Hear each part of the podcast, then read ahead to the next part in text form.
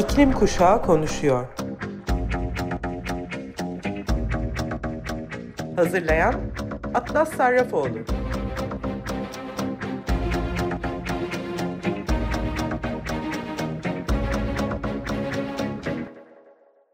Merhaba Sayın Açık Radyo dinleyicileri. İklim Kuşağı Konuşuyor programına hoş geldiniz. İki gün sonra dünyanın en büyük iklim zirvesi olarak bilinen COP27 Şarm El Şeyh'te başlıyor. Ve tabii gündemimizde bugün COP27 var.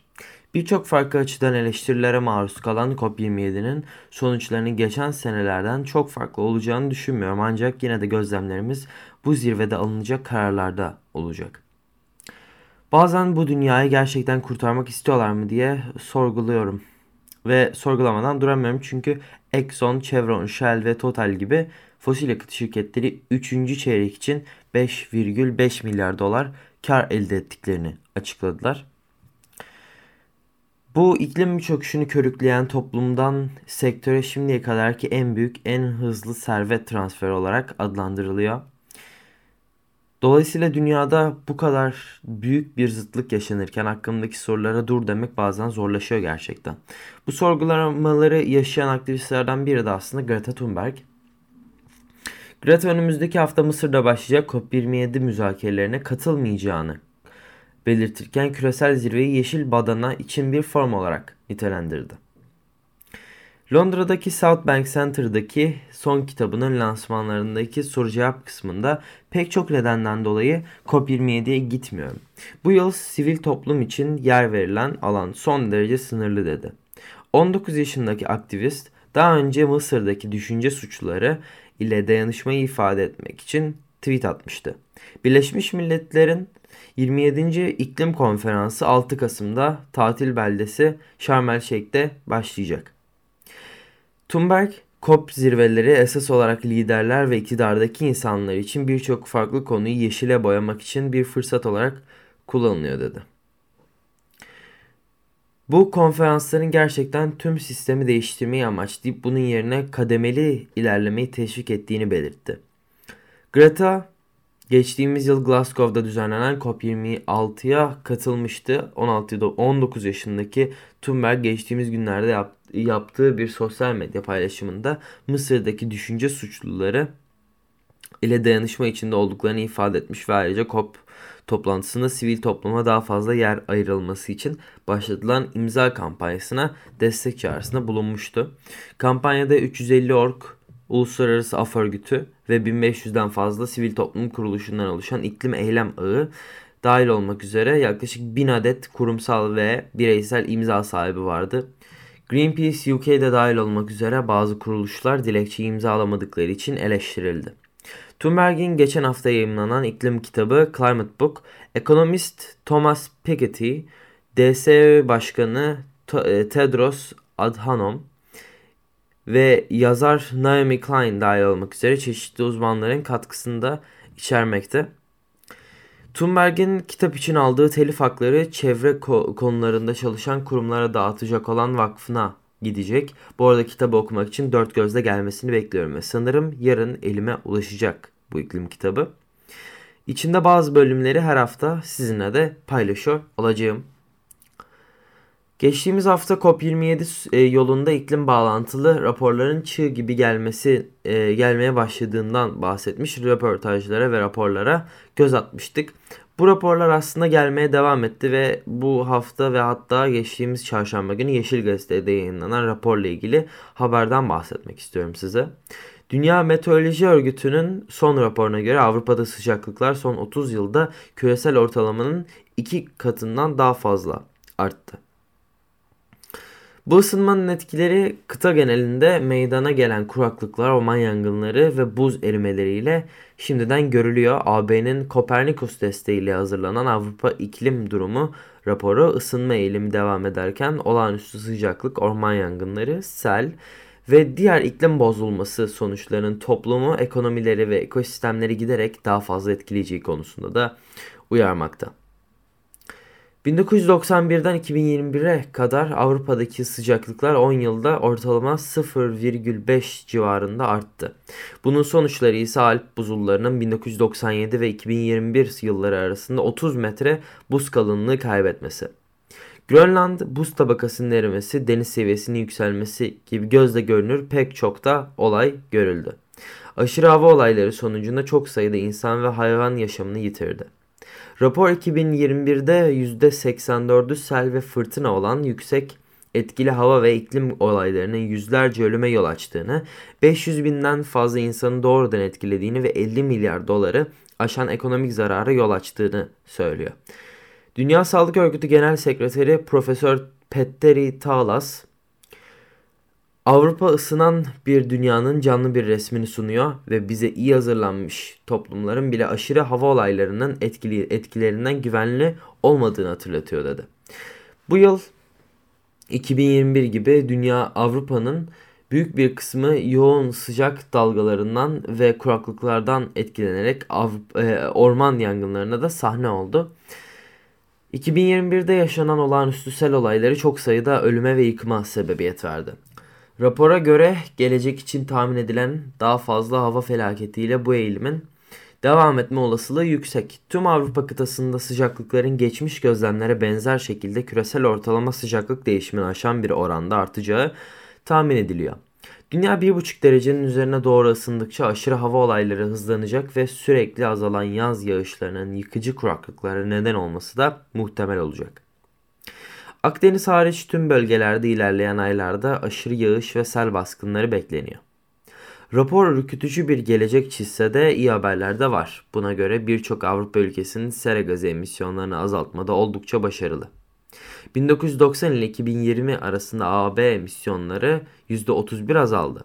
Avrupa ayrıca insanları iklim acil durumuna en kötü etkilerinden korumak için harekete geçti ve aşırı hava uyarı sistemleri kurdu. Sıcaklık sağlık eylem planları ise birçok hayatı kurtardı. Talas, kıtadanın sera gazı emisyonlarının azaltmaktaki iyi temposu devam etmeli ve hırs daha da arttırılmalıdır. Avrupa Paris Anlaşması'nın gerekliliklerini yerine getirmek için yüzyılın ortasına kadar karbon nötr bir topluma ulaşmada kilit bir rol oynayabilir diye konuştu. Avrupa'nın dünyanın diğer bölgelerine göre daha hızlı ısınmasının birkaç nedeni var. Kıta denizden daha hızlı ısınan yüksek bir kara kütlesi yüzdesine sahip. Kuzey kutbu ve genellikle yüksek kuzey enlemleri aynı zamanda küresel olarak en hızlı ısınan bölgeler ve genellikle Avrupa'nın nispeten büyük bir kısmı kuzey enlemlerinde bulunuyor. Geri beslenme e, sistemleri ve ısınmaya katkıda bulunuyor. Örneğin nemini kaybetmiş toprak sıcaklıkların daha hızlı yükselmesine neden oluyor ve bu da toprağı daha fazla kurutuyor. Bunun başka bir örneği de Avrupa'nın çift jel akımlarına karşı savunmasızlığı. Bu çifte etki bir jet akımı geçici olarak ikiye böldüğünde ve iki kol arasında aşırı sıcaklığa neden olan zayıf rüzgarlar ve yüksek basınç hava alanı bıraktığında meydana geliyor. Bu çifte akışlar yaz başlarında kara kütlesi ısındıkça daha da olası hale geliyor.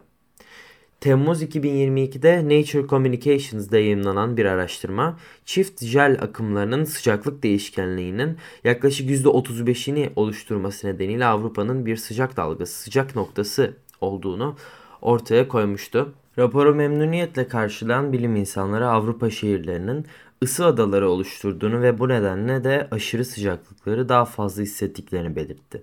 Bristol Üniversitesi Cabot Enstitüsü ve Yer Bilimleri Okulu'ndan Profesör Daniele Schmidt şunları söyledi. Küresel ısınmaya ilişkin odak noktası her zaman şu anda 1.1 derece olan küresel ortalamadır.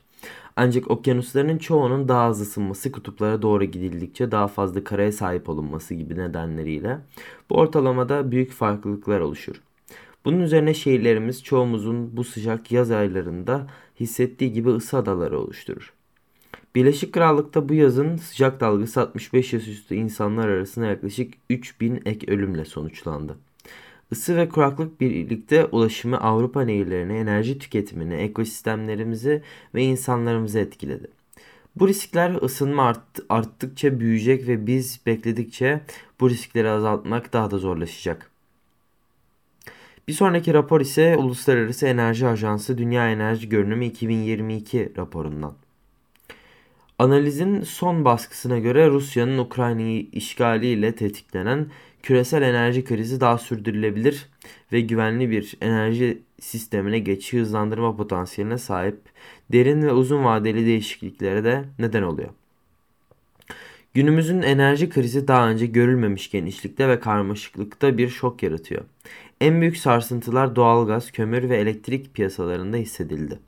Petrol piyasalarında daha önemli çalkantılar yaşandı ve daha da ciddi aksaklıkların önüne geçmek için IEA üyesi ülkeler tarafından benzeri görülmemiş büyüklükte iki petrol stokun serbest bırakılması gerekti. Rapor jeopolitik ve ekonomik kaygıların devam etmesi nedeniyle enerji piyasalarının son derece kırılgan olduğunu ve krizin mevcut küresel enerji sisteminin kırılganlığının ve sürdürülemezliğini hatırlattığında belirtiyor. Analiz bazı çevrelerin iklim politikalarının ve net sıfır taahhütlerinin enerji fiyatlarındaki artışa katkıda bulunduğu yönündeki iddialarını destekleyecek çok az kanıt buluyor. En çok etkilenen bölgelerde yenilenebilir enerji kaynaklarının daha yüksek payları daha daha düşük enerji e, daha düşük elektrik fiyatları ile ilişkilendiriliyor.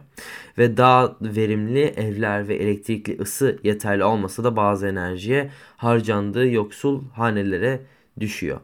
Tüketicilerin e, krizin etkilerinden korunmaya yönelik kısa vadeli tedbirlerin yanı sıra birçok hükümet şimdi daha uzun vadeli adımlar atıyor. Bazıları petrol ve gaz kaynaklarını arttırmaya ya da çeşitlendirmeye çalışırken birçoğu da yapısal değişiklikleri hızlandırmaya çalışıyor.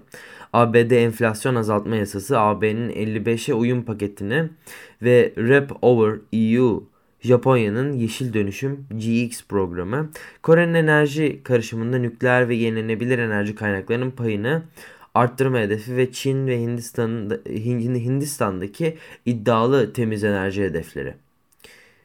WEO'nun dünya çapındaki en yüksek politika ayarlarına dayanan belirlenmiş politikalar senaryosunda bu yeni önlemler küresel temiz enerji yatırımlarının 2030'a kadar yılda 2 trilyon doların üzerine çıkması çıkmasına yardımcı olarak bugünden %50'den daha fazla bir artış sağlanıyor.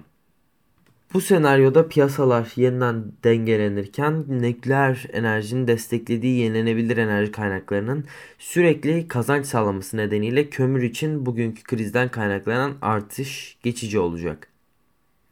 Sonuç olarak 2025 yılında küresel emisyonlar için en yüksek noktaya ulaşılır. Aynı zamanda ülkeler Rusya-Avrupa akışlarının kopmasına uyum sağladıkça uluslararası enerji piyasaları 2020'lerde derin bir yeniden yönelimden geçiyor. IEA İcra Direktörü Fatih Birol, Rusya'nın Ukrayna'yı işgali sonucunda enerji piyasaları ve politikaları sadece şu an için değil önümüzdeki 10 yıllar içinde değişti. Bugünkü politika ayarlarıyla bile enerji dünyası gözlemlerimizin önünde dramatik bir şekilde değişiyor. Dünyanın dört bir yanındaki hükümetlerin tepkileri bunu daha temiz, daha uygun fiyatlı ve daha güvenilir bir enerji sistemine doğru tarihi ve kesin bir dönüm noktası haline getirmeyi vaat ediyor dedi. İlk kez günümüzün geçerli politika ayarlarına dayanan bir WEO senaryosu bu durumda belirtilen politikalar senaryosu her fosil yakıt için küresel talebin bir zirve ve durağanlık sergilediğini gösteriyor. Bu senaryoda kömür kullanımı üzerindeki e, önümüzdeki birkaç yıl içinde geriliyor. Doğalgaz talebi 10 yılın sonunda bir düzlüğe ulaşıyor ve elektrikli araçların artan satışları petrol talebinin 100 yılın ortalarına doğru hafifçe azaltmadan önce 2030'ların ortalarına dengelenmesi anlamına geliyor. Bu fosil yakıtlara olan toplam talebin 2020'lerin ortasından 2050'ye kadar kabaca büyük bir petrol sahasının ömrü boyu üretimine eşdeğer bir yıllık ortalama ile istikrarlı bir şekilde azaldığı anlamına geliyor. WEO'nun daha iklim odaklı senaryolarında düşüşler daha hızlı ve daha belirgin. Dünya genelinde yoğunlaşan iklim etkileri sera gazı emisyonlarının hızla düşmesi gerektiği mesajını verirken Birleşmiş Milletler Çevre Programı'nın e, emisyon açığı raporu 2022 kapanan pencere iklim krizi toplumların hızlı dönüşümünü gerektiriyor başlıklı raporu uluslararası toplumun Paris hedeflerinin hala çok gerisinde olduğunu ve 1,5 dereceye giden inandırıcı bir yolun bulunmadığını ortaya koyuyor. UNEP İcra Direktörü Inger Anderson bu raporu bize dünyanın büyük bir yıl boyunca ölümcül seller, fırtınalar ve şiddetli yangınlar aracılığıyla söylediği e, söylediği şeyi soğuk bilimsel terimlerle anlatıyor. Atmosferimizi ser gazıyla doldurmaktan vazgeçmeli ve bunu hızla yapmalıyız. Aşamalı değişiklikler yapmak için şansımız vardı ancak bu zaman sona erdi. Sadece ekonomilerimizin ve toplumlarımızın kökten dönüşümü bizi iklim felaketlerinin hızlanmasından kurtarabilir dedi. Rapor İngiltere'nin Glasgow kentinde 2021 yılında düzenlenen iklim zirvesinde COP26 tüm ülkelerin ulusal katkı beyanlarını güçlendirme kararı almasına ve uluslardan gelen bazı güncellemelere rağmen ilerlemenin ne yazık ki yetersiz olduğunu ortaya koyuyor. Bu yıl sunulan NDC'ler yani ulusal katkı beyanlarını 2030'da öngörülen küresel emisyonlardan sadece 0,5 gigaton karbondioksit eşdeğeri yani %1'den daha azını azaltıyor. Bu ilerleme eksikliği dünyayı Paris Anlaşması'nın 2 derecenin çok altında tercihen 1,5 derecelik hedefin üzerinde çok çok üzerinde hatta bir sıcaklık artışına doğru da sürüklüyor. Koşulsuz NDC'ler küresel ısınmanın yüzyıl boyunca yaklaşık 2.6 derece ile sınırlanma şansının %66 olduğunu tahmin ediyor. Dış desteğe bağlı olan koşullu NDC'ler için bu rakam 2.4 dereceye düşüyor. Mevcut politikalar tek başına 2,8'lik bir artı yol açarak vaatler ve eylemler arasındaki uçurumun sıcaklık üzerinde etkilerini vurguluyor. En iyi senaryoda koşulsuz NDC'lerin tam olarak uygulanması ve ilave net sıfır emisyon saatleri sadece 1,8 derecelik bir artışı işaret ediyor. Yani aslında umut var. Ancak bu senaryo mevcut emisyonlar, kısa vadeli NDC hedefleri ve uzun vadeli net sıfır hedefleri arasında tutarsızlık nedeniyle şu an inandırıcı gelmiyor. Paris Anlaşması hedeflerine ulaşmak için dünyanın önümüzdeki 8 yıl içinde sera gazlarını daha önce görülmemiş düzeylerde azaltması gerekiyor. Koşulsuz ve koşullu NDC'lerin şu anda yürürlükte olan politikaları dayalı emisyonları kıyasla 2030 yılında küresel emisyonları sırasıyla %5 ve %10 oranında azaltacağı tahmin ediliyor. Küresel ısınmayı 1,5 derecede tutmaya yönelik en düşük maliyetli bir yola e, girebilmek için emisyonların %30 yılına kadar mevcut politikalar çerçevesinde öngörülenlere kıyasla %45 oranında düşmesi gerekiyor. 2 derece hedefi için ise %30'luk bir kesintiye ihtiyacımız var. Bu denli büyük kesintiler büyük ölçekli, hızlı ve sistematik bir dönüşüme ihtiyacımız olduğu anlamına geliyor. Rapor kilit sektörlerde ve sistemlerde bu dönüşümün bir kısmının nasıl sağlanacağını araştırıyor. Anderson küresel ekonomide reform yapmak ve 2030 yılına kadar sera gazı emisyonlarını neredeyse yarıya indirmek çok zor. Hatta bazılarına göre imkansız ancak denemeliyiz. Bir derecenin her bir kesri önemlidir. Kırılgan topluluklar, türler ve ekosistemler ve her birimiz için dedi. Bir tarafta sonsuz kazançlarıyla fosil yakıt şirketleri, diğer tarafta boş vaatleriyle karar vericiler var. Ortada elimizde bilimsel raporlarla biz gençler varız. COP veya Davos veya Birleşmiş Milletler Genel Kurulu'nda değil, biz insanlar kararlarımızı vermeliyiz. Gelecek hafta COP27'den haberlerle karşınızda olacağım tekrar. O zamana kadar kendinize, gezegenimize iyi bakalım. Şimdi de Coldplay'den The Scientist dinliyoruz. Haftaya yine Cuma günü saat 2'de görüşmek üzere.